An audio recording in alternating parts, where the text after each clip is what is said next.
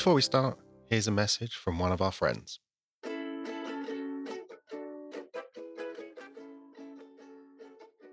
I'm Rhea, I'm Jack. I'm Tony. and we are the Pop Gooders. Our mission to review anything from pop culture. Our credo to do so in less time than it takes to listen to a song. Our pledge to strike when you least expect it. Bam!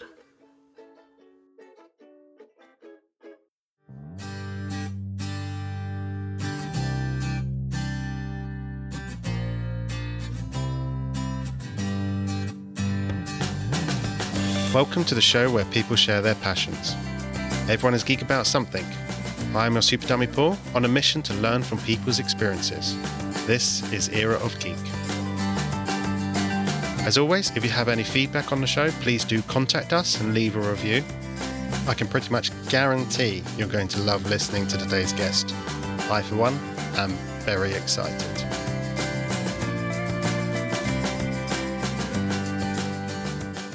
Name is Kevin Conran, and along with my brother Kerry, we made a film called Sky Captain and the World of Tomorrow.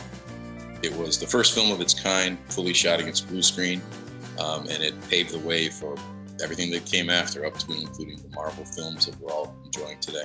Beyond that, I've worked for just about every studio in town, one capacity or another, uh, DreamWorks and Sony and Paramount, a bunch of places. Um, and so that's currently what I'm doing. I'm working on some animated projects uh, in Canada and trying to keep myself busy in between those with my own stuff. Must have been a, a tough couple of years for you with projects sort of being delayed and not knowing what's going on. Yeah, yeah, it was really, uh, well, I mean, you know, I hate to complain about it because, I mean, everybody was sort of in a, a similar pickle. You know, we were all, nobody knew what was going on. Um, but when I did get back on projects that were finally given the go, and animation was one of the first things in the entertainment industry to pick back up to speed because you know you didn't have to go out to a location and get permits and have a million people. We could literally and did work from our own homes over the internet and Zoom, and we could still do what we needed to do. So, uh, in a way, I feel very fortunate that I was one of the people in entertainment that got to keep working. Um, that doesn't mean it wasn't without its challenges. You know, it's very hard to run an art department when you're not in the room with the artists and you're trying to navigate over three different time zones uh, still hit deadlines. But you know, we figured it out. So, Yeah, because uh, I was having a look at the the sort of work that you've done. You've done quite a wide range. Probably the most memorable one for people would be um, Sky Captain. Just how much it did change things. Uh, did you have any idea at the time what you were getting yourself into? well, with regard to what I was getting myself into, no, you know, because it started out as just my brother and I with one antique Macintosh in his one bedroom apartment, and we just stretched a blue screen across one empty wall and started shooting our friends, and uh, it just sort of went from there. And next thing you know, we've been into it for seven or eight years, and uh, before we ever pitched it to anybody. But I think once we were funded and once we were in a building working with other industry people and actually making a movie, yeah, I, I actually think we did know what the promise was, what of, of what we were doing and what it could mean to filmmaking. The thing that surprised both of us and continues to surprise me to this day, uh, I write about it a little bit in the book, is that uh, we thought there'd be a legion of people right behind us doing the same thing. In short, you know, um, and I, and I, all credit to my brother. His his idea was to make a big movie, you know, for no, for no money. Like we were just two guys that had a certain amount of ability in some areas. What could we do with our limited resources and our limited skill sets, right? I'm an illustrator by trade, and I've always designed and drawn for all kinds of people, and so I could do that. And uh, Kerry's a, a one of the most clever, talented people I've ever known, but he's he's not a modeler, he's not an animator, and neither am I. So we had to figure our way around that stuff. But we let our limitations become our strengths, and I think that's the key to moving anything forward. But um, anyway, I'm getting off track here a little bit. But what I wanted to say was, what we did was we we finally got our little film together, a little short. We took it into this producer, and he went for it immediately. And he said, "What do you guys want?" And we said, "We want three million bucks for the whole budget." That's what we were going to do that movie for, and we could have if it didn't have A-list actors and all the other stuff we had. you know, a seed to. But we we were, uh, you know, we we were we were fairly certain that once people saw what we were doing, they were going to go, "Hey, I got a great big huge idea that would normally cost two hundred million dollars, and now I can do it that way too." But none of that happened. There still hasn't been a film that was am- as ambitious as Sky Captain was for that kind of a budget, using that kind of a limited uh, focus. And you know what they did is they took those same approaches and they applied them to big budget movies. You know, they began to use them more and more in everything that you see and and out there now.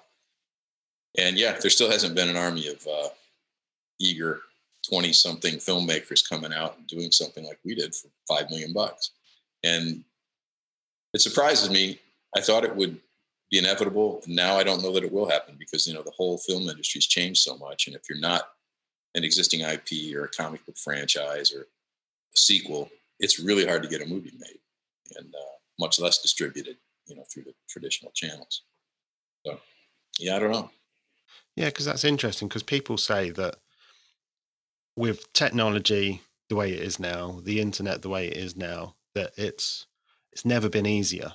Is it not quite as true as people would suggest?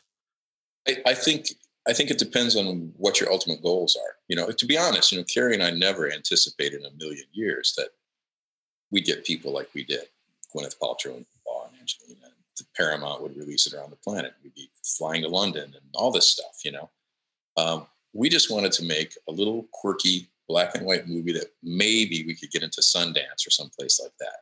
That was as ambitious as our dreams allowed us at the time. Um, so yeah, I, I felt like you know, in, I feel like rather in some ways it is easier. You can make your stuff and you can get it out. There's nothing preventing you from posting something to YouTube or anywhere else, right?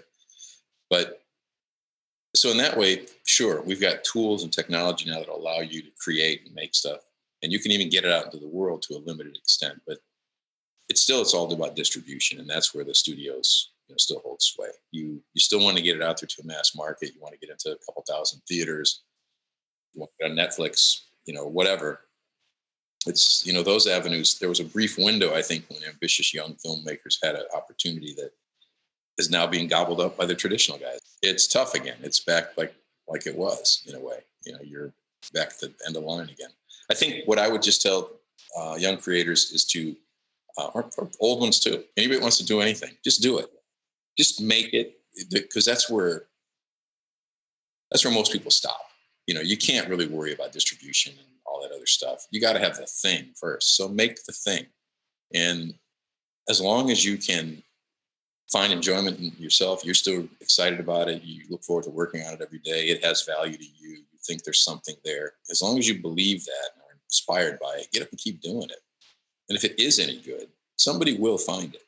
Um, that doesn't necessarily mean you're going to be in a zillion theaters across the globe, but you'll find your audience, I think. And there's plenty of people doing that and having great success at it. So, yeah, I think your likelihood of hitting a huge out of the park home run for a half billion dollar box office is probably not that great, but I don't think that matters to artists really. No, the the love of the um, of what you're doing comes, yeah, I think comes most.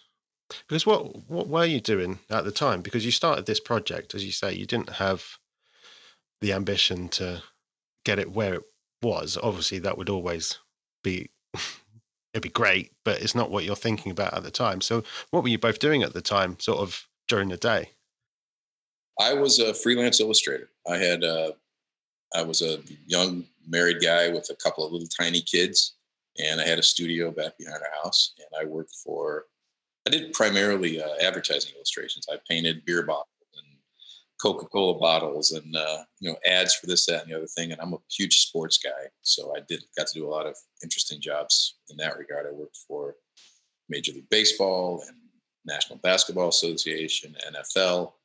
Um, I did a lot of sports related content, which was a lot of fun. And so I was very happy being an illustrator and doing that. My brother, he went to film school and all he wanted to do was make a movie. And uh, so he was sort of,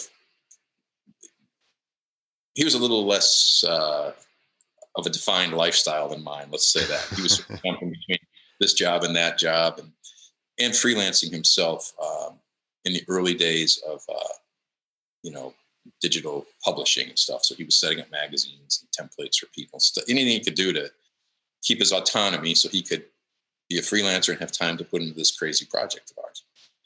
And uh, so yeah, that's that's what we were doing. And, I, and honestly, we worked on it constantly. I mean, like if I had to do my paying jobs and deal with my family and stuff, but every spare minute we had, we were either together or on the phone or talking about what comes next, and we just kept going. Kerry had an apartment over in uh, Sherman Oaks, and uh, you know, uh, he had this. I don't remember what the version of the Mac was. It was an early Mac. You know, it, was, it, was, it would take us. Let's let's put it this way: the holy grail that everybody's been chasing for ages is now out there. You know, real time rendering, these game engines and stuff, right? Which we're beginning to use for film work. Well, for us, we would we weren't shooting film; we were making shots, right? That we would string together. So we'd put a shot together, and then Kerry would kick it off to render. And you know, in those days, it would take 24 hours or longer for a single shot to render. So you can imagine, you can see why this took us seven years. Yeah. And uh, we've been insane, really looking back. But frequently, regularly, you'd send a shot off the render, it would come up the next day, and you're like, "Oh my god, that looks like ass. We got to start over." you know, that's just not what we intended. That's terrible. And you just chuck it and start again in another 24 hours. You know. Um, so yeah, that's that's what we were doing. And then, so you managed to get because I was reading some of the story earlier, um, and uh, so a producer came on board, helped you sort of get to the next step. Um, yeah. I'm curious how it was for you because this must be something that people think about. You were an illustrator who was doing a passion project, and all of a sudden, you've got this giant baby on your hands, and it's almost like you've gone from this passion project to this whole machine where everyone has an expectation of what everyone's role is. How is it from you going almost from hobby to professional, taking that jump and people looking at you saying, this is what we expect of you? That's a great question. Um, without trying to sound immodest, um, I I didn't worry about it at all. I felt fully prepared. I, I don't know why. It was a well, actually, I do. I've said it many times over the years. You know, a certain amount of naivete was was great for both of my brother and I. We didn't really know what we were getting into, and neither did anybody else. That was our saving grace. Is like we were doing something really new, so we couldn't be questioned about it in a way. Like people didn't get in our grills about it. We they just kind of let us do our thing. And fortunately, for the first year, year and a half, we were in production. It took about two and a half years in total to make the film. Um, that way, again, very much like a animation schedule, animated feature kind of a thing. But first year, year and a half, we were on our own. We were in this little crappy building over by the Van Nuys Airport, and uh, roughly a hundred of us. And really, the only people okaying things or passing them on as approved were my brother and I. And that was it. So we just we just went with our gut and did our thing. And um, then you know it got a little more complicated once Paramount came around and our producer moved into the building and this and that. But we were so far downstream at that point, they sort of had to continue to trust us. And honestly, as far as working with other artists and uh, their expectations of me, I that's one of the things I'm most proud of the whole experience. To be honest, most of these guys I worked with have gone on to continue to have uh, excellent careers in the business. Several of them work at Disney and have big uh, big roles over there now. And almost to a person, they'll tell you that our little experimental film was the best experience of their careers because we, Kerry and I were good to people. We weren't jerks to work with. We valued them as artists, and I think, I think that's why it worked because as much as it was very personal, and I was really the only person doing concept art, which is unheard of. Um, they trusted us, and it was because I always allowed the better decision to win. You know, if, if somebody came up with a better idea than the thing I presented, and that happened regularly, you know, I could give you a laundry list of times when Michael Sean Foley or Zach Petrock or Steve Laws or you know dozens of guys, Yamamoto, all these people um, who are really in the weeds working on the specifics when I'm trying to keep the bigger world in focus, right? They'd come back and say, "Hey, this is a cool thing, but I think I have a different approach. What do you think? Show me, and you know, and it would be like, dang, that's a really good idea. I should have thought of that. yeah, we'll do that. Your idea is better. We'll use that. And uh, you know, you get a long way treating people nice. Um, they will work like dogs for you, and everybody felt a certain amount of ownership over that film uh, creatively.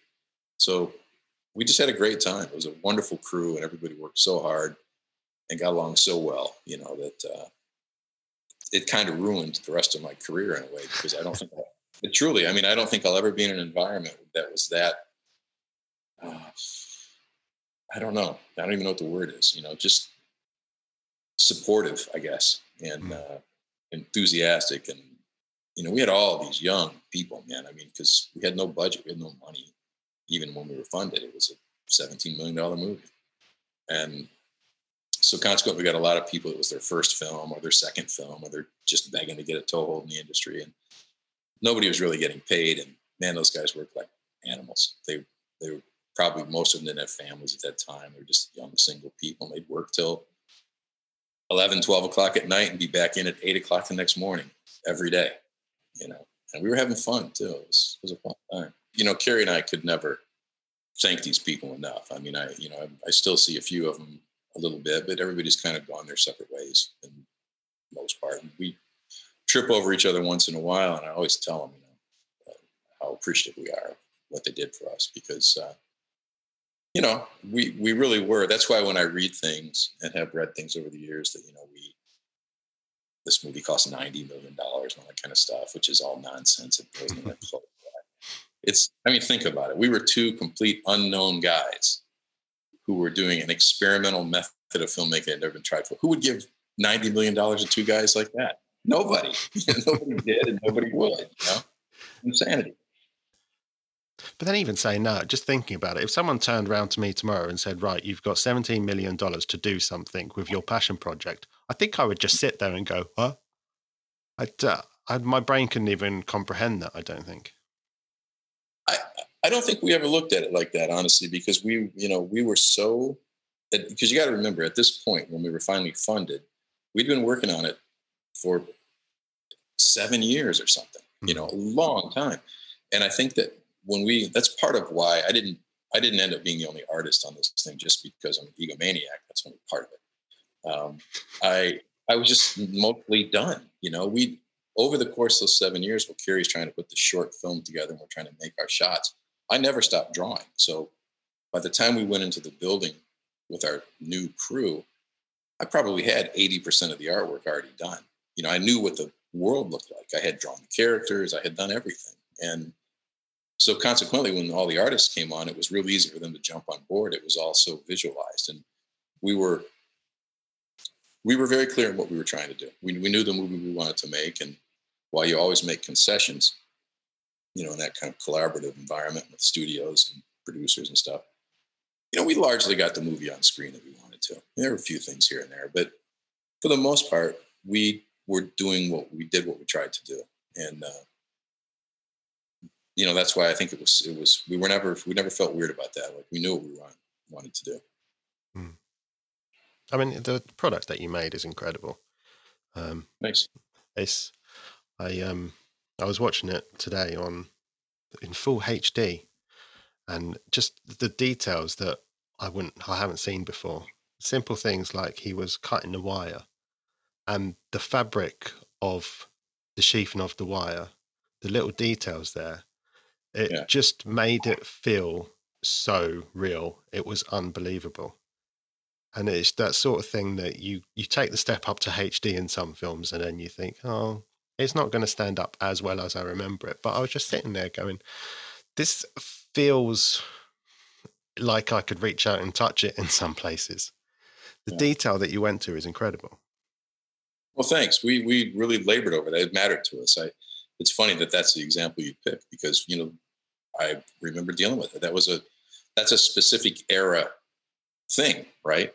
And we we try to be as accurate, eh, realizing that we're making a fantasy world that doesn't really exist, but we wanted it to feel rooted in our idea of the somewhere vaguely from 1939 to 1947, you know, and. Uh, everything everything kind of got crashed together. And um, but those little details mattered to us. We wanted them to be reflected accurately and not take people out of the story. And, you know, it's very rare that a person like self will even mention something like that or pick up on it. But at that point, you you're you're just committed to what you're trying to do, and we knew it, it mattered to us, so it had to matter, you know. And it is. It's very gratifying when you hear people that appreciated the effort that went into it. Well, you can tell it shows when someone is that passionate about something, it it, it comes through. Um, and I think that's why it's been so successful and people always look at it so fondly because of that sort of level of detail. Thanks. Um, I mean, so the the general concept of it, you came up with this magnificent world, the look of the world. What are the early inspirations for you that all came together for this? Oh boy, so many. I mean, just so many. As I say in the book, I personally, as the designer, stole from everybody. this is too long to go into be here for a week. But uh, if I had to pinpoint one single thing that launched us, um, it was it was the Fleischer Brothers Superman cartoons of the 30s, right? Uh, in fact, uh, Mechanical Monsters, I think, is one episode of their cartoon that we took from that liberally. That's basically our big robot marching down Fifth Avenue was all a nod to that cartoon. And this is again something that, as I said earlier, looking at our limitations and trying to make them our strengths. This is where my brother was really particularly smart in those early days. We okay, so I just I finished a film uh, last year that's going to be coming out in July. It's um, called Blazing Samurai. It's a sort of a inspired by uh, Blazing Saddles, but it's a family film with cats and dogs instead of a race relations. Brilliant. And it's cute and it's funny and it's it should do pretty well. But um, you know the technology we had to bring to bear on this one, you can have crowds and have you know what feel like hundreds of people in a crowd scene you know we really don't because it's still complicated and it's still money and it, it still costs but back when Kerry and I were on one Macintosh, we wanted to show Times Square in New York. There was no way in the world we could possibly fill it with people. You know, it was impossible. So Kerry went back and he looked at those old Fleischer cartoons because they had the same issues. They couldn't really sit there and pencil a thousand people any more than we could animate them. So we leaned on things that became sort of the earmark to our style. Um, off-screen sound effects and shadows cast on the wall or close on feet, you know, moving. Um, and we would just duplicate them over and over and over and lay them on top of each other. And any kind of trick we could use to make us, as a viewer, think there's more there than there's really there. And I've continued to use those techniques all the way through today. And uh, because typically I've worked on since Sky Captain projects that again don't have huge budgets but have ambitions and want to try to you know have some of that richness and everything come through. So I still use some of those cheats and tricks and when they're appropriate. What we didn't show was the key to making that film. Like we really leaned into the noir feel, you know, on the black and whites because we could we could hide all our imperfections in those shadows. But those shadows became part of our signature, you know. And um, even today, you know, when I'm working on things with other people, um, that's that still remains a challenge to get people to commit to things up front. Typically in Hollywood, you know, you, you, everybody's heard the joke, well, we'll fix it in post, right? Well, traditional post doesn't, in my mind anyway, it doesn't really exist the way it used to because we use these tools up and down the line all the time now. So post sort of happens constantly. You're sort of always in production and post production at the same time, and you're going back and forth and ping ponging things, shots back and forth. So, um, in order for that to work, you have to know what it is you're trying to do. You have to commit to it up front. You can't suddenly get halfway through your film and go, "Oh, geez, you know, I want to flip the camera around here and fly it around and shoot that wall over there."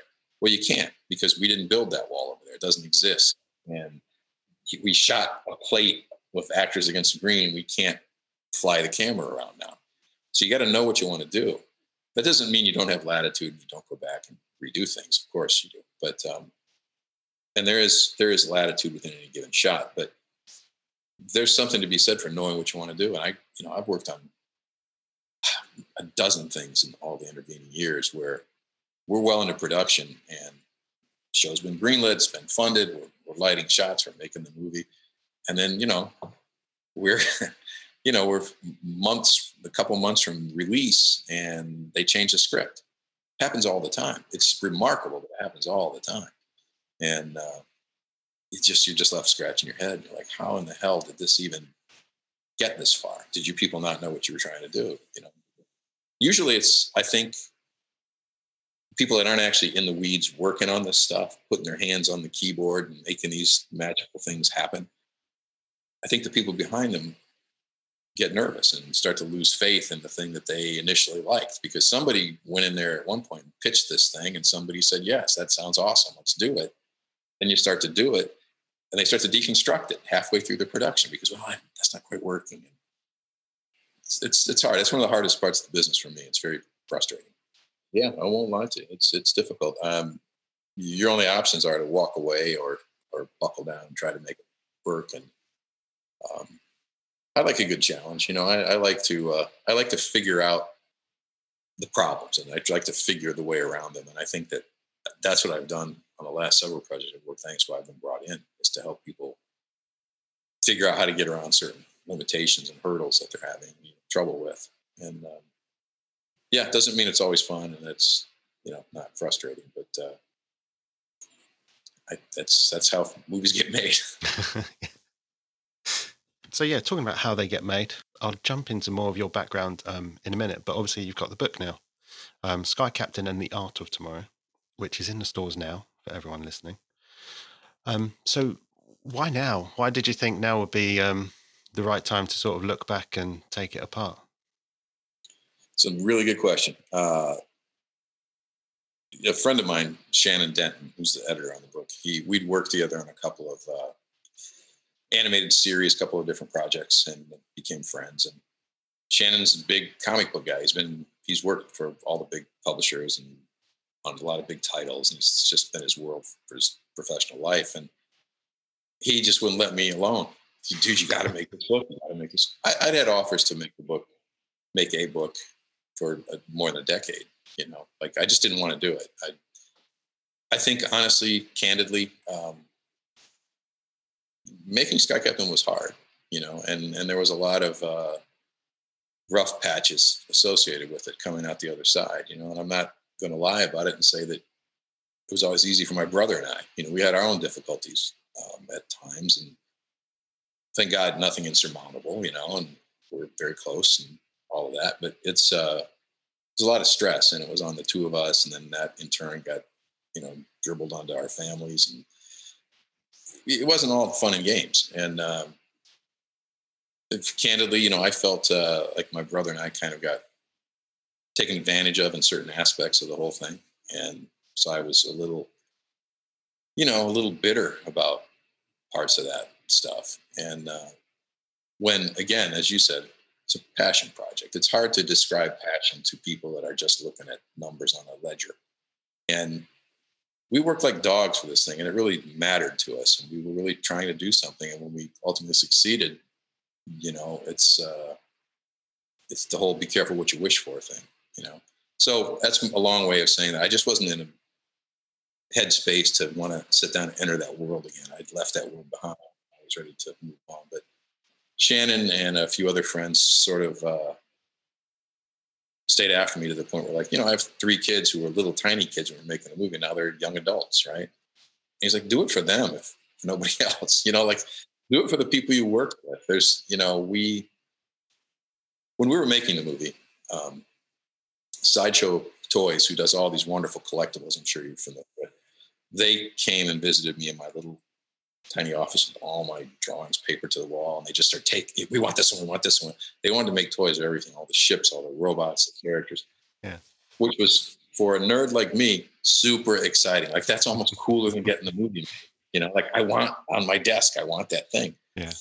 And we had a japanese animation studio that flew over to meet Kerry and i that wanted to do a 20 episode series that they were going to fund and so we super excited about that and that's when the whole that's why i didn't do the book ultimately because what happened in both those cases is the powers that be above us couldn't or didn't choose to work with one another. Like it was all, it all came down to people arguing over what cut they got for this and that. And they frittered away the time. And ultimately, you know, Sideshow has to get toys out before the movie is released. And, you know, the animation studio, um, these people back here wanted money up front from them. They're like, no, we're, well, we, that's not how we do it. We're taking the risk and we're putting the money up. You know, if we make money, you get money. And so all that stuff went away and it was just really sad. And uh, I, w- I think Kerry and I honestly would have loved to have done a 20 episode animated series, almost more than the film,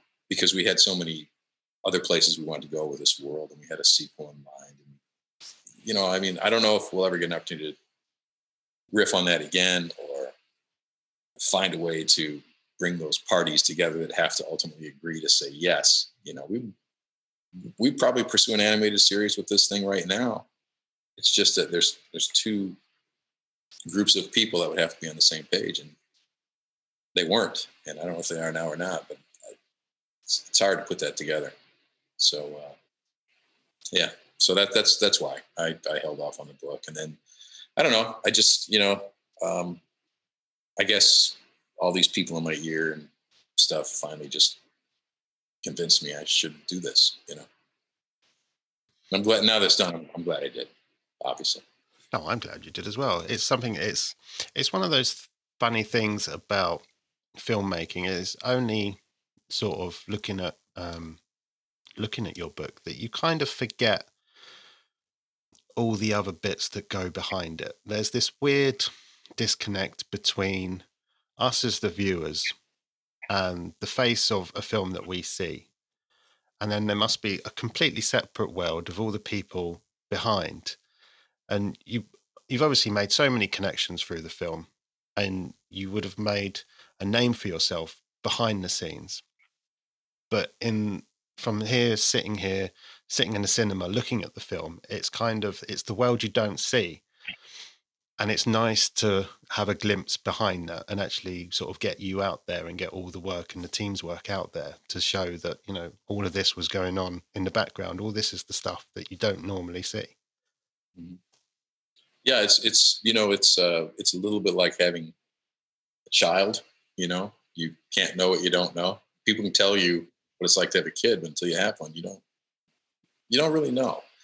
And there's so many people that work so hard and so much of that work goes unappreciated you know uh, to the larger world out there that doesn't really understand the process right?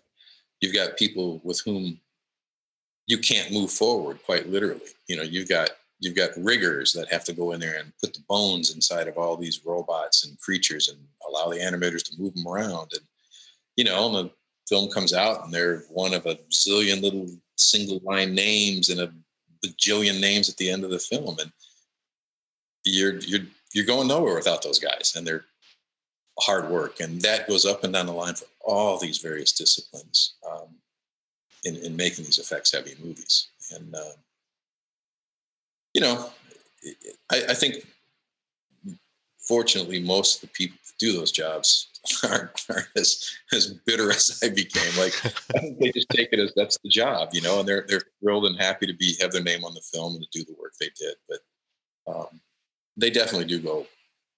People people behind the scenes do go uh, unappreciated by the larger public, I think. And man, it's just takes a village. You know what I mean? Yeah. it takes a whole lot of people to do this kind of stuff. Yeah. No, I think that's definitely true, and it's something that does get forgotten. Um. And especially in a case like this, because it was it was your baby. You kind of you brought all this out, especially you know it's looked at as such an amazing piece of art, and that is your that's your brainchild.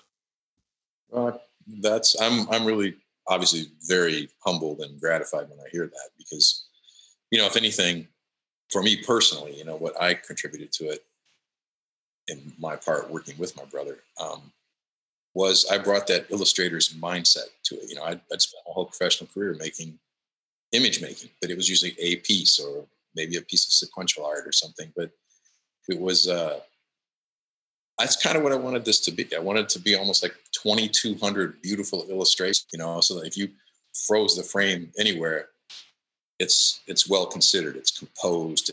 You know, it, it looks like a piece of art. I don't know if it's true or not. There's some bizarre fact on, I think it was on IMDb, that the average shot length is something like 1.9 seconds. I uh, sure, I guess. I don't know. I don't have a clue. Yeah, it was it was a huge labor of love, and you know, it's funny. Um, I've never watched any of those DVD extras or any of the kit. I've never seen any of that stuff. I just probably for the same reasons I didn't do the book initially. I just couldn't. I didn't want to see it. I didn't care. I lived it. I yeah, I didn't want to. But uh, the one piece I did hear about and one little clip I did see was, uh, I think it was for an EPK in London when we were shooting. They had Angelina Jolie in her costume in her you know chair being interviewed, and she was laughing like she was just like she said, you know, most people don't work this hard, meaning meaning all of us, not not her, but you know, meaning all that stuff we just talked about, all the people behind the scenes in this huge army you got to put together to to make this. And then on top of that, you got Kerry and I obsessing about things like the sheeting on a wire. You know, like we want it to be right. So we had every little yeah, nothing, no detail was too small. We were trying to touch it all.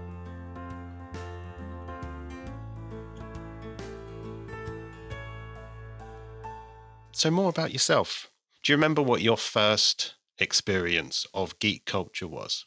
You know, I can't specifically say it was, you know, Spider-Man number 222 or something like that. I when we were little tiny kids, my brother and I, my dad uh, I don't know, comic we found he he led us to some comic books or something. You know, I, I it just felt like comic books are always around. And he wasn't an avid reader, certainly like my brother and I became but he must have read them at least a little bit because there were a few laying around, you know, and and they made their ways into our hands. And uh, I guess we were just hooked. You know, I when I was a little bit older than that, uh, we'd moved to a different part of town, and I lived across the street from a kid who became a good friend of mine, a guy named Mark Westfall. And Mark uh, had an older brother who, you know how it is when you're a little kid. The guy's five or six years older, it feels like he's fifty. You know, he was in he was a comic book guy and he had loads of them. He had back issues up the wazoo, you know, like he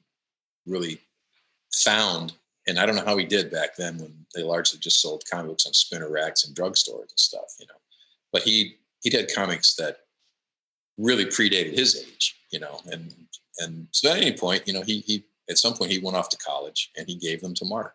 And I remember we would sit in my garage, my parents' garage, and we would sit there in this hot Michigan humid summers and bring a fan out there and point it at us and just sit there and read comic books. We put a stack of them between us and hardly ever said a word to one another. And we just sit there and read comics. And uh, I particularly loved, because this is what his brother collected, were the, uh, I guess it would have been the Silver Age Legion of Superheroes. And that was my favorite. And uh, man, I, I couldn't get enough of them. And uh, they didn't really exist when we were reading them because they they predated. They were old back issues that he had, you know. But it was funny because you know you you you spoken to me about uh, geek culture and how it's sort of taken over the world now. Everybody's a geek, and you know you can you can wear that you can wave that flag proudly now. Back then you couldn't. You know, you if you were reading comic books, you were a weirdo and a geek, and not in a good way. And you know, you didn't you didn't want girls to know that you were a comic book guy, and you're like you just you hid you hid in the garage and you read these comic books with your geek friend, and you didn't tell anyone else you did. You know, um, the other big part of my personality in those days was, as I said, I'm a big sports fan, and I was a basketball player, and I that was my huge passion, and I was pretty good. You know, we I, I played on, you know, uh, some good teams, and I, I really enjoyed it. I still played well into my 40s before my knees couldn't do it anymore.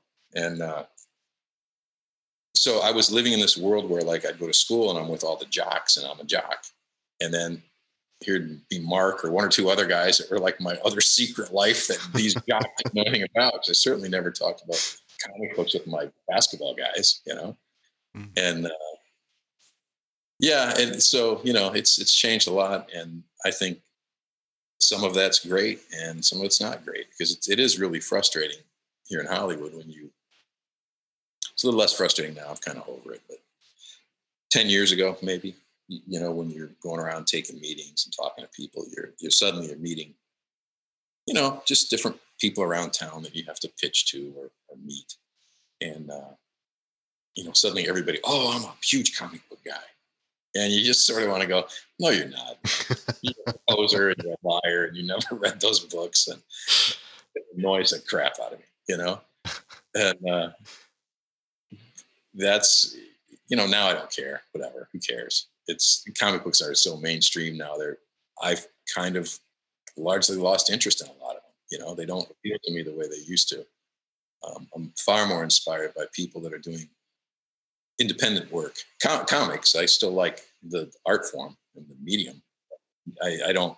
I couldn't tell you last time I bought an X Men comic or Superman or Batman. I just I just don't have it in me anymore. They they they they feel too corporate, too this and too that. I'm just yeah, you know, I just don't care about the characters anymore. Uh, as I shouldn't say that completely. I I I will absolutely be getting a ticket and going to see Batman when it comes out next week.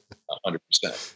But um, yeah, it, it's just that that whole you know we're all we're all geeks and geeks are cool and like I feel like you didn't you didn't take your you know beatings for being a geek. You, you know you didn't suffer the slings and arrows of nerddom back when it wasn't a cool thing. And how dare you? You know, like I was offended. So the love has stayed with you then from from the, that day onwards. Have you always been into comics? Yeah. Oh, yeah. Yeah, for sure. I mean, even even now, somewhere I've got probably twenty long boxes stuffed with the ones I kept in a storage bins, a storage unit somewhere. You know. Um, yeah, and I have dozens around here in my studio. Just, I, I do still buy comics. I just don't. I don't roll in there every Wednesday and buy single issues anymore. I buy, you know, uh, collected stuff in, in books, and uh, yeah, no, no I, I still I still do. I just think my uh, my tastes have changed. You know, uh, I was much more likely there for a while to buy anything Mike Mignola did, Hellboy stuff, as compared to you know yet again another Justice League book or something. And, you know, uh, that's that sort of a little zig. But yeah, and so uh, following on all of that, you know, we we discovered everything else that was out there that fell into that whole genre heading. You know, we when we grew up uh, uh, in in Flint, Michigan, there was a television station called Channel 50 in Detroit, and it was an independent UHF thing at the time, but it wasn't a big network. It was they they showed reruns of all kinds of old crazy stuff, and so we would see the Flash Gordon serials from I don't even know when. I guess the 30s or 40s or whatever that was, and uh, you know we we we were mesmerized, man. We couldn't take our eyes off them. And we'd sit there and just gobble them up as long as they'd play them. We'd watch them and rewatch them. Uh, we watched those early Marvel cartoons, um, Spider-Man, the Hulk, Captain America, the one Iron Man. They were really little more than static images, like Jack Kirby's drawings, and they'd put dialogue over top of them. And they certainly weren't animated in a conventional sense, but we were all in. You know, we'd watch them again and again. What do you think was it about the comics that that grabbed you so much? Because it, seems like it was a quite a quick process of you started reading them and you were you were caught by them. Yeah, hooked. Um, I don't know. I mean, I guess if I really had to think about it, because um, I don't think I ever have, uh, probably there was that piece of me that was, as a little, I was drawing and painting as soon as I could pick up a crayon. You know, I've just been doing that life. So those are among the first things I drew. Uh, superheroes. There's always superheroes and basketball players. That's almost exclusively what I drew. And really, at the end of the day, they were the same thing to me. You know, they were both superhuman mm-hmm. things. You know, uh, Pistol Pete Maravich or Walt Frazier were Iron Man and Captain America to me. You know, they were the same thing. And uh, I, but I suppose from the comics, I was seeing drawings that I couldn't quite do at that age yet. I was trying to replicate them, you know, and the, the dynamism of the colors and the composition is just whether I was consciously aware of it at that age, I don't think I was. There's something in there that really appealed to me artistically that I just loved, you know. And uh, yeah, I, I, think that's that's sort of part of it. But uh, yeah, the whole hero thing. It's funny. I was talking with my sister, who also is in the book and contributed mightily to that film, and other person didn't get credit for what she did. But um, I was telling her about this series of paintings I've been thinking about doing for a while, just for my own amusement, and maybe throw them out to the world. But it's it, concept of heroes, you know, and so I was going to sort of play with that idea, and it, and it wasn't limited to comic book heroes, but basketball players, musicians, people that are heroes to me, right? And uh, yeah, I'm still tossing it around. I don't know if I'll ever do anything with it or not, but uh, I, I do think getting back to your question, that's where that came from. This idea of these larger than life people that could do amazing things that I couldn't do. Uh, it's fascinating to me. I, I still like that. I, I love, you know, anybody that does something well is fascinating. I mean, I it's there's a great sushi restaurant here in LA that I I, I going watching the sushi chef put the food together is almost as much fun as eating it. You know, it's just I'm amazed. I'm just watch the craftsmanship and um, appreciate it. So those kind of things have always mattered to me. It's funny the way you talk. There's some people kind of say that there's um, there's a way that an artist's mind works that is different and i think what you've said there kind of illustrates it quite well that you you kind of see the world slightly differently in you see the sort of the technique and the art in life yeah i uh again i don't want to sound like i'm blowing my own horn there's something special i possess that other people don't but i i do think that in as much as that statement relates to most artists, I, I do think there's some truth to that. Um, it's, it took me a long time to kind of acknowledge it. You know, I, I really was very conflicted about being an artist for the oh, longest time. I really wanted to be a basketball player. It's really truly what I wanted to be. Unfortunately, I was neither tall enough nor good enough to be that. and uh, so, yeah, I, I uh, I think that the idea that uh, I see things a little differently it took me a long time to come to that. You know, it took me a long time to get comfortable with the idea of calling myself an artist at all. I was very conscious of that. I was an illustrator. I wasn't an artist, which is ridiculous, you know. But I, I made these kind of distinctions in my own head because I was sort of afraid of the whole thing. And I think a certain amount of it was just allowing what's really truly in me to be out to come out. And uh, I've got as I've aged, I've got more and more comfortable with that, and I realized that yeah, I virtually anything and everything I do and get involved in, it's it is all about how I see it and how it filters through and and and the appreciation for it, and uh, yeah, it's become kind of everything that I do now, and uh,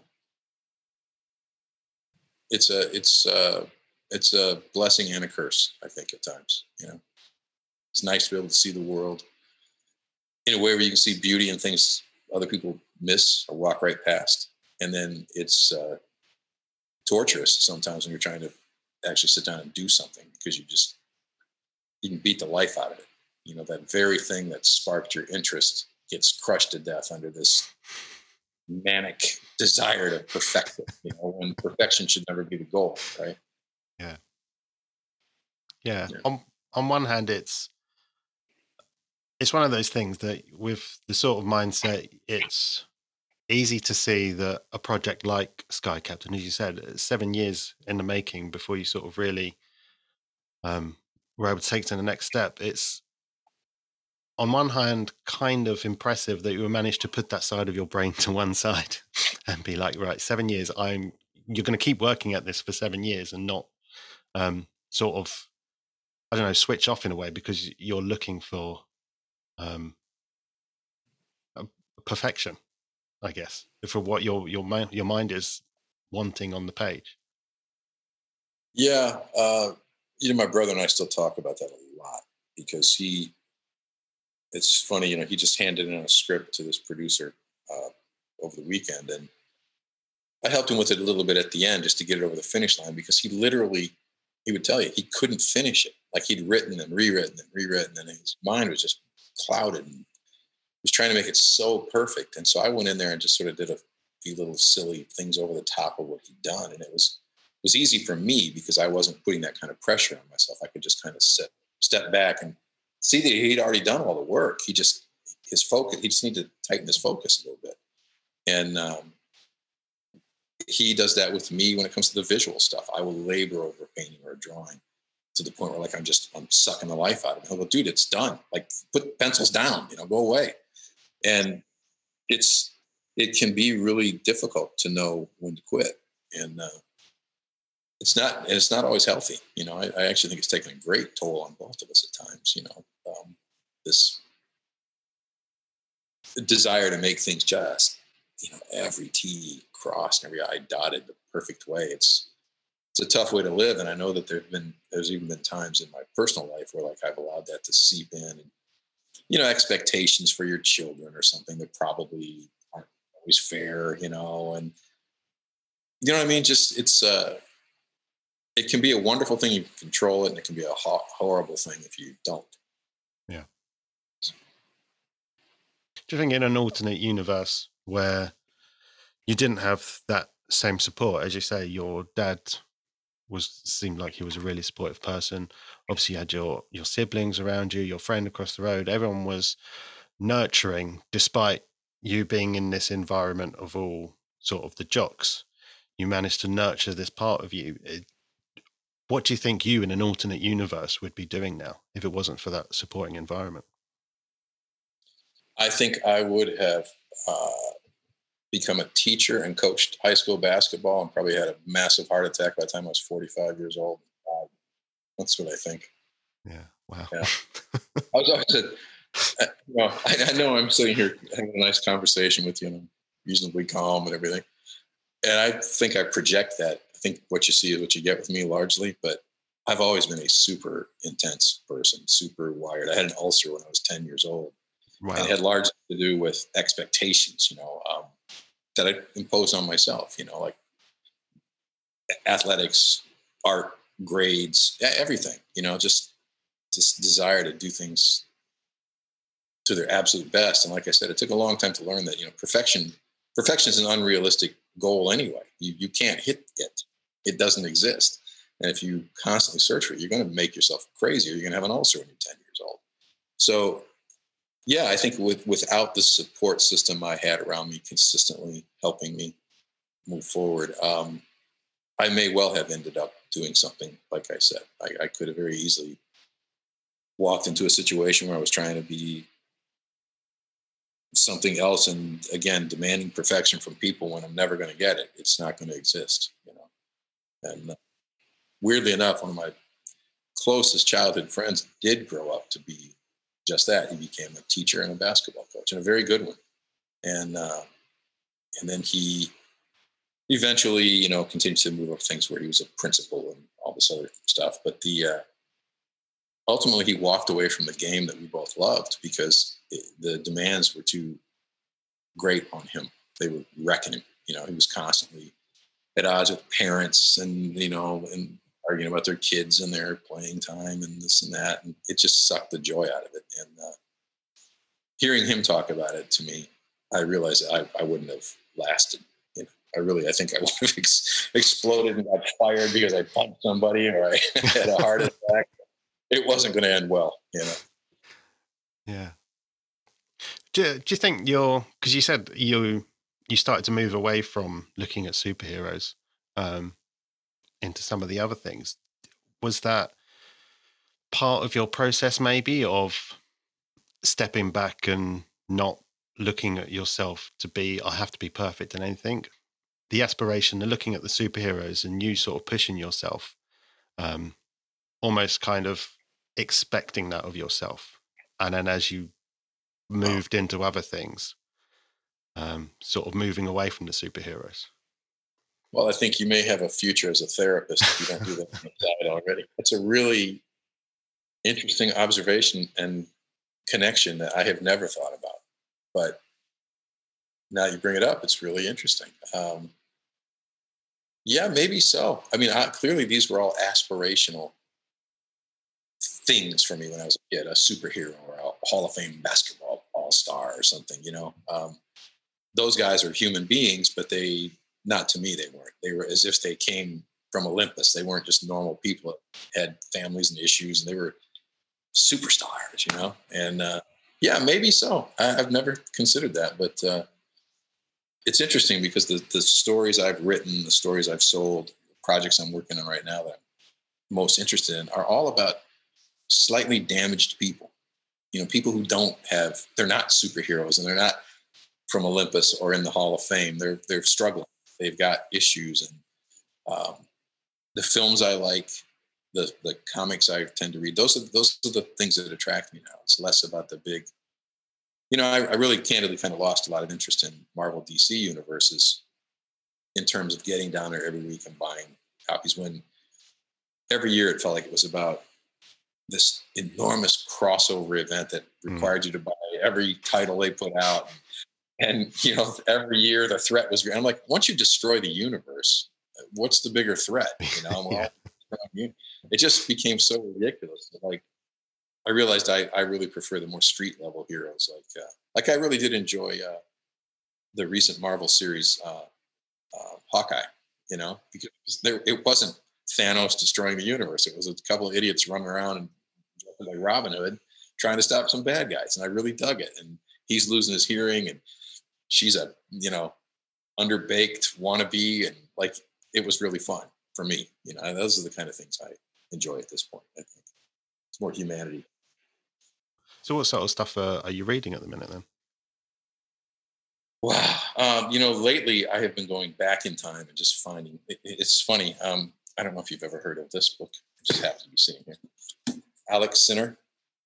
Um, it's a noir. It, it, I, I, think the stories span from like the 50s to the 70s. and They're all collected. Um, but just, I love the look of the book. The stories are gritty and, you know, Raymond Chandler esque and that kind of a thing. Um, yeah, I don't know. I, am I'm, I'm all over the place anymore, but I, it's it's stuff like that that I tend to buy more regularly, more um, off the beaten path kind of things.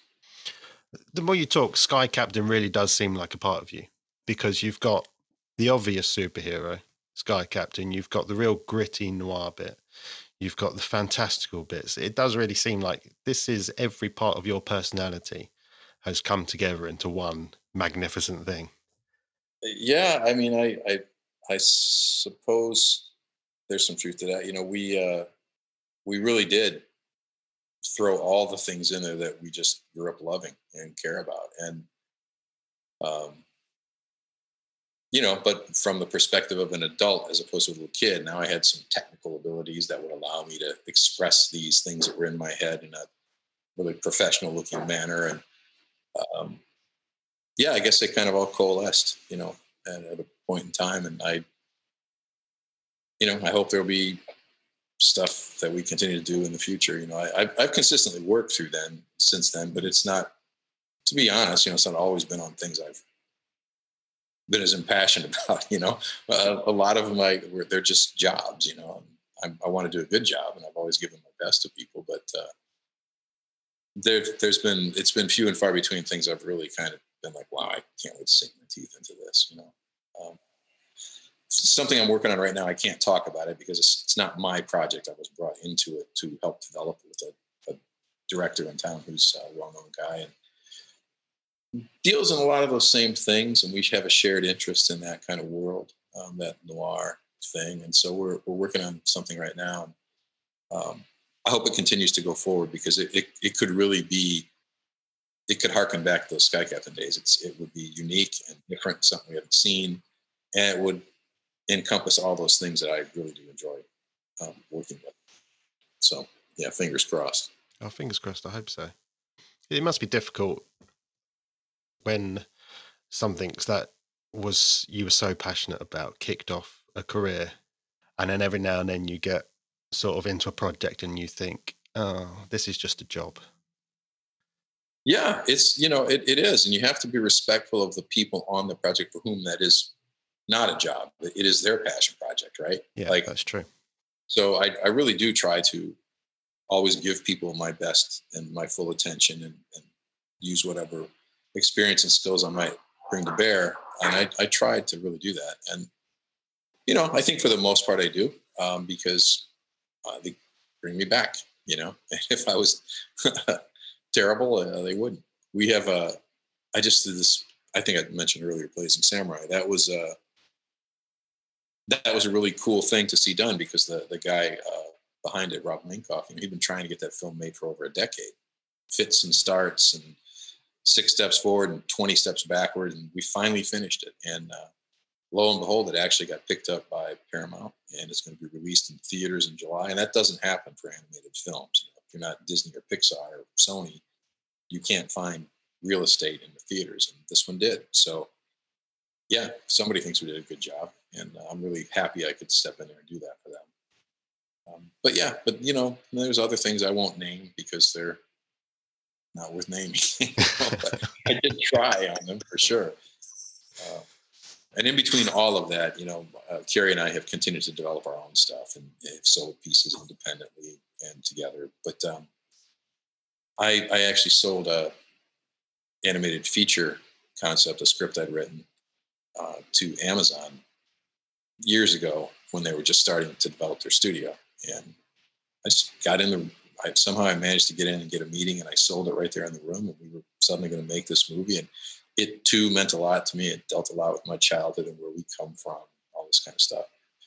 And then, uh, much like John Carter after Sky Captain, a series of events unfolded that had nothing to do with the project or me or anything. It's just what happens all the time. People got fired. The, the guy that greenlit it lost his job. A new guy comes in. You got to convince him and okay we cleared that hurdle. And then he gets fired and then another guy comes in and he says we're not making animated films. And you know and it goes away. And that's happened to me and my brother both. Has happened numerous times. I sold something to cbs the big television network here in the states. Ridley scott one of my heroes you know again getting back to the idea of heroes blade runner probably was as responsible for me wanting to do this kind of stuff as any film ever made. And I'm blew my doors off when I first saw it. And lo and behold, I'm working with the guy. You know, years later, and he bought an idea that I created, and we thought that was going to go and be a, a primetime television series. And then similar, you know, things unfolded. Were were way above my head. And the project went away, and it's it's disappointing because all those things really meant a lot, and you put a lot of years of effort into them. And you know, they just disappear. Yeah, that must it must be very difficult. But on the other hand, I guess all the bits that do come to life, they they must make up for it because otherwise you wouldn't be doing it still. no, it's very true. It's it's like uh, um, there's a lot of satisfaction to to getting these things finished, you know, and uh, and and there's a certain amount of uh, camaraderie in working with these other artists and technicians and all the people who need to make a movie that I, I miss when I'm here just on my own, you know, writing something or painting something, something solitary, you know. Um, I enjoy that, but you, you, you know, you come to realize that you miss all that interaction with, with other people that are similarly wired. So for people who are in the same position you were back then with the, the, the project in mind, what what would you say to them um, to look forward on that project? You know, I think most certainly living in Los Angeles, you know, everybody feels like they're tangentially related to the business. And so, you know, if you go get a beer at a pub or you a uh, meal at a restaurant, your, your bartender or your waiter is got a screenplay or they're trying to act or you know that's that is really true out here. It's funny and you meet everybody trying to get a toehold one way or the other.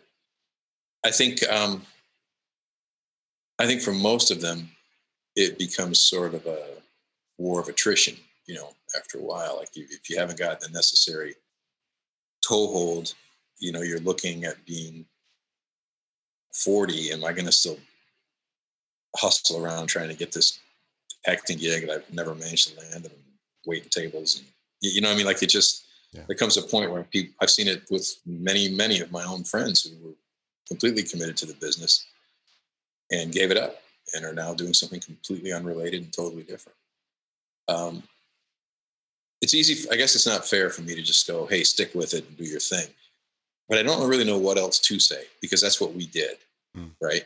I mean, we just we didn't do it at the uh, expense of everything else in our lives. You know, like I said, I have family and um, I had regular clients. I had deadlines and jobs to do for, and um, but we were we were we believed and we were relentless, and we just knew we had something good, and we didn't give up. And I think we could have given up a zillion different times along the line. I think why we didn't is because, again, it we were dealing with stuff that we really love.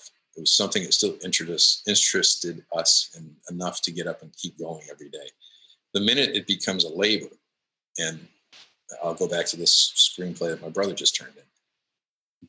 It was at that point with him. He just dreaded it. He hated it. He couldn't even read it, much less write it. You know, he was just done with it. We never got that with Sky Captain. Every day we discover something new or a new little bit or a new little bit of research that turned into something in the story or something visual. It was always exciting. So we just hung in there, you know.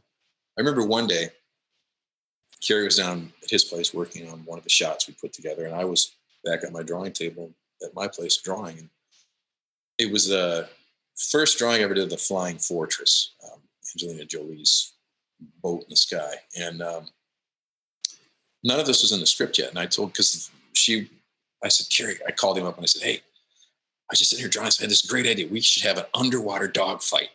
These planes can fly underwater, you know, and she'll sail off it and we'll, we'll do this whole thing. We can have Atlantis down there and all this great. And, you know, our dynamic continues to this day, but it, it, it was certainly true then. I, am I'm telling him all this and I'm enthusiastic and I'm like, go. Oh, so cool. We can do this. And he didn't say anything. It was like, you know, he just really put my fire out, you know, and, but that's not what he was doing. He was thinking it through. He's much more methodical that way, and I'm more enthusiastic. And he uh, he's putting it together, and, and and he liked it so much he actually went back into the script and he wrote. We modified Joe's plane, so there's that early scene in the film where his plane goes underwater, and Dex did it, and this whole thing, and it just it just grew from there. But it was those kind of moments that kept us going. We'd always there would always be something else. We could just see this world, and very early on for me personally, I realized that I truly early could see the whole movie in my head. I just knew it. You know, we I knew what we were trying to do and I could see it and I could see these big set pieces and these moments. And I realized before we'd ever went out to a single person or showed it to a producer that my job was going to be showing that thing in my head to everybody else, convey it to other people so we could actually do it.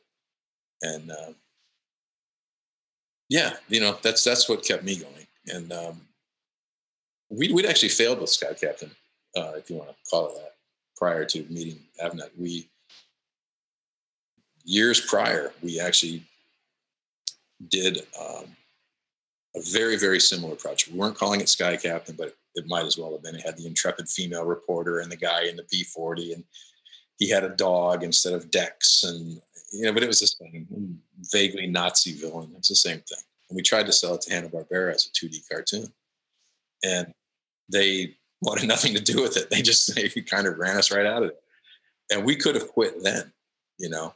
But it we sort of a couple of years later, those kernels resurfaced in what became Sky Captain, and we took those little basic ideas and we improved upon them. So, you know, it, you've always got the opportunity to quit. I guess it's just it's naivete and some self belief, and but more important than that, I think it's if it's if you're enjoying it, what's the real downside? As long as you can pay your bills and not abuse the people in your life that you're supposed to love, if you're just making art at that point. You're just making something because you want to make it, and I think you should do that. It may never turn into a movie or a TV show or a record album or you know a show at the Met. I mean, it may never be any of those things, but you're you're making it and you're enjoying the process. So that's probably reason enough to keep going. When I was a little kid, I remember that uh, pre-internet and pre-computers and everything, um, it seemed like so many of my parents' friends did creative things. They painted, or they were photographers, or they played instruments, and they'd get together and jam in basements and They just did stuff, and nobody was trying to monetize it. There was no YouTube, there was no internet to sell your wares. They were just making these things because they gave them joy, you know, and they could share them with the people around them. That's been lost. I think the opportunity to monetize everything has corrupted so much of that creative instinct, and uh, it's a shame, you know. Hmm. No, I think that's very true. And people don't do it just because they love it now. Um, there's always something at the end of it, as it were, other than Yeah. like the thing that you're making. Yeah. You sound like the the kind of kids, the two of you, that would read a comic book and then strap a strap a dishcloth to your back and then start jumping off your bed pretending you're Superman. One hundred percent. absolutely uh, numerous injuries and scuffs and bruises and sprains and breaks later. Yeah, we did. As a matter of fact, I was in college, so I'm you know I'm probably 20 years old, and uh, Kerry's a couple years younger than me. He came up to visit, and I lived in a house with three or four other guys, and down the street there was this really fantastic playground in elementary school, and it had zip lines and all these crazy monkey bars, just different stuff that really felt more appropriate to a bunch of idiotic 20 year olds than a five year old. So we went down there and we basically played. Uh,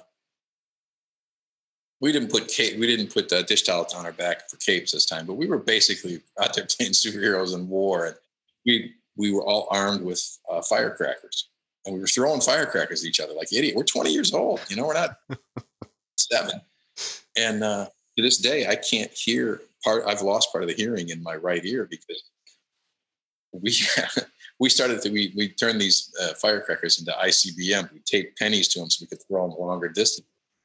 And I pulled that thing back by my ear, and I'm going to launch it, and it blew up right in my ear twice. Like it wasn't enough that I did once. I did it again, and, and I don't hear so great in this ear anymore. And uh, so yeah, we were those kind of guys. Absolutely. I'm willing to bet you were the one that was generally getting both of you into trouble. Yeah, yeah, that is probably fair. Yeah, that is probably fair. It does go to show the the power of having people around you that sort of nurture you and encourage you. Um, you Sure. say everyone around you was creative. It, it's what you grew up in.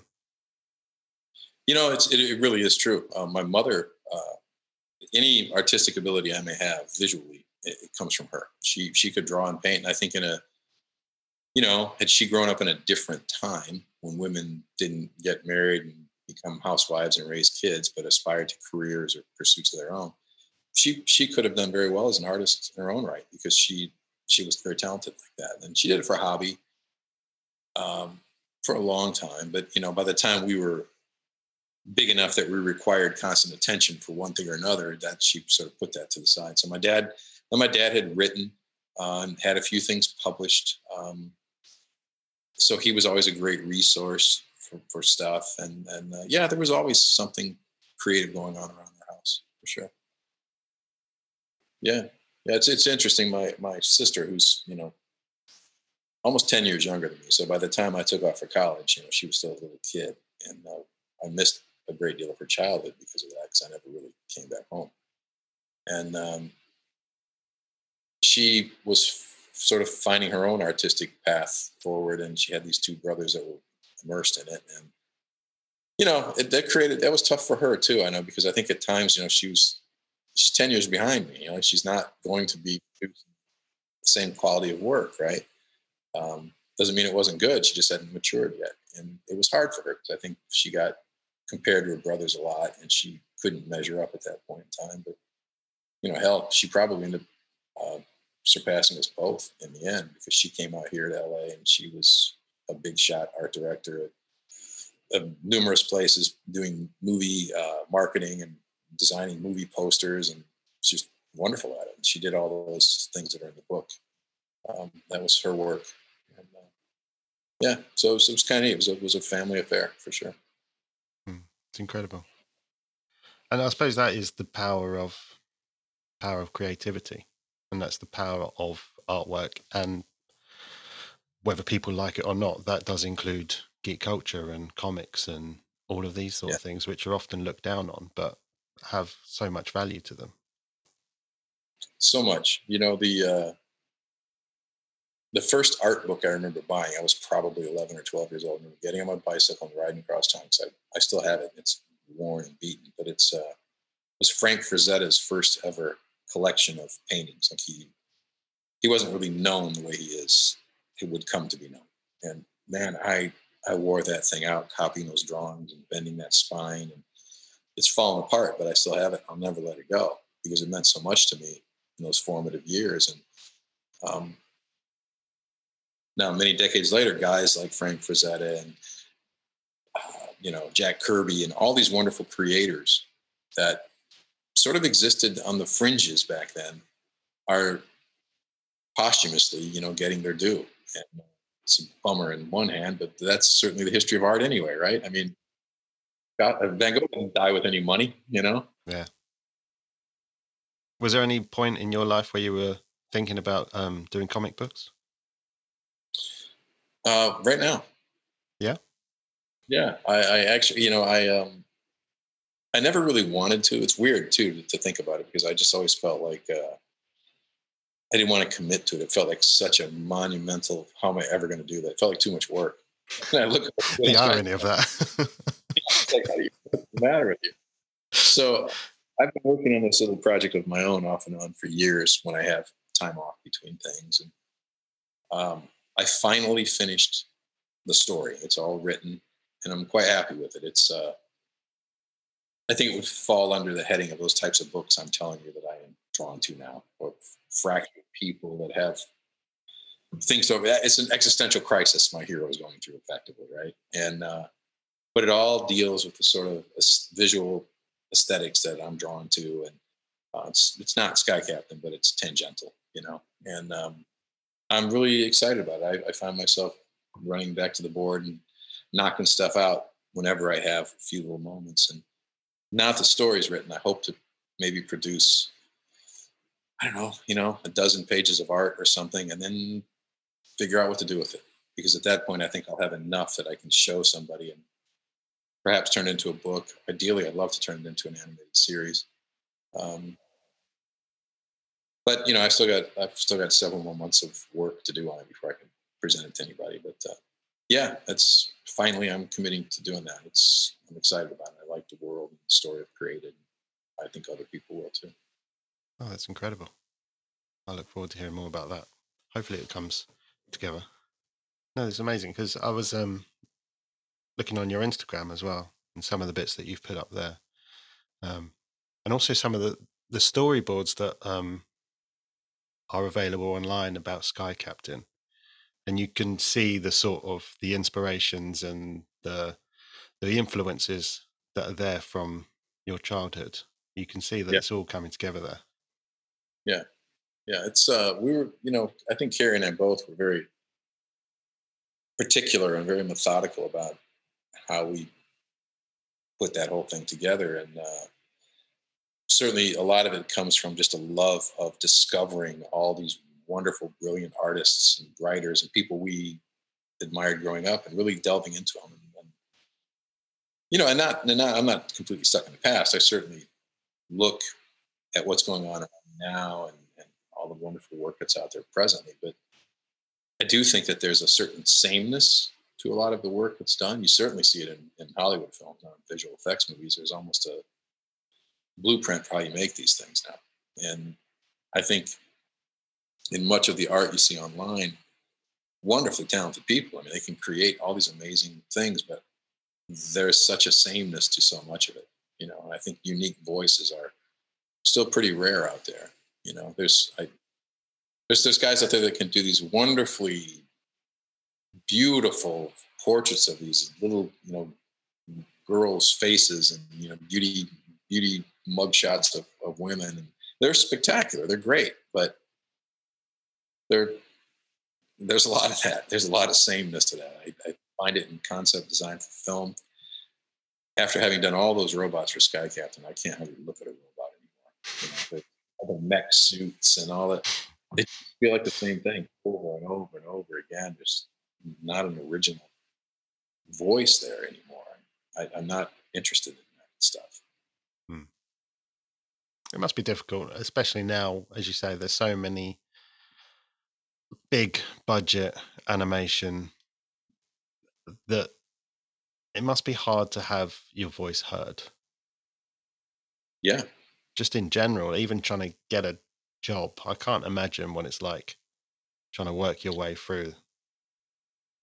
It's it's a lot of uh, it's it's it's getting comfortable with a lot of rejection, and, and that goes for everybody. You know, um, not not just the plebes like me, but I mean people at the highest end of this business are rejected all the time, and you know it's not such a burden for some people because they can fall back on their vast bank accounts and you know and they'll close through just fine to the next thing. But for a lot of working people out here, yeah, you are you are moving from job to job. And I just interviewed for. A, I had people call me about a project the other day, television series that. Uh, you know, candidly, between you and me and whoever's listening, I, I am the perfect candidate for that particular project because it had a couple of things that dealt specifically with my history and what they would require on this show.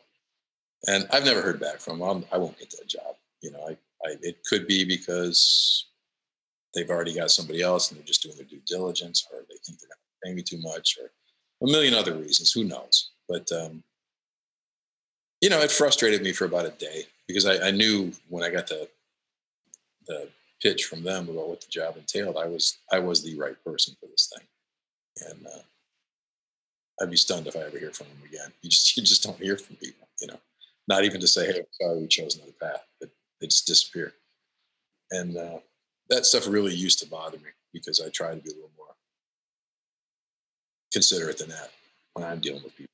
But uh, you know, you can't you can't expect that. You're not going to get it, and you're going to constantly be frustrated. But you know, the next thing will come, and just get keep going. Yeah. So to sort of sum it all up, what do you, what do you think is the power of geek culture, especially as someone who, I mean, was so absorbed from it right from the start and made such a career out of it. What do you think is the power of geek culture for maybe a parent who's umming and erring about kids wanting comic books or what have you? Well, you know, on a, on a very fundamental level, I, I would have uh, never known what words like behemoth were without a comic book. You know, I mean, like I, reading is reading a little kid. I think to take a comic book out of a kid's hand is you might as well take any book out of a kid's hand. You know, I think if a child is invested in looking at this comic and expanding their vocabulary and their worldview and dreaming and thinking of that imagination as a muscle you're exercising, I know there's no downside to that. You know, obviously you don't want to show them inappropriate content. There are comic books that are made strictly for adults, but I'm talking about your garden variety Spider-Man book something. You know, um, I don't. I've never understood why people would act like that was a bad thing for a kid to be involved in. But uh, yeah, I think I don't know. Like I said, I think for me, comics were aspirational. They they they weren't really any. If you think about it, they weren't really any different than the stories of the the gods of Olympus. You know, centuries ago, right? These bigger, larger than life beings that could swoop in and solve a problem or lift a building and you know what i mean like what's the difference and there's something in all of us i think that aspires to be greater than what we are and uh, for me you know getting the opportunity to work on some of these film projects and certainly sky captain was the opportunity to be a part of something so much bigger than myself you know i something i could have never accomplished on my own, but I got to be a big part of something that was so much greater than me. And, and that's a great thing. And if you can pull that from comic books and, and draw some inspiration from that, I, I don't see how that's anything but good.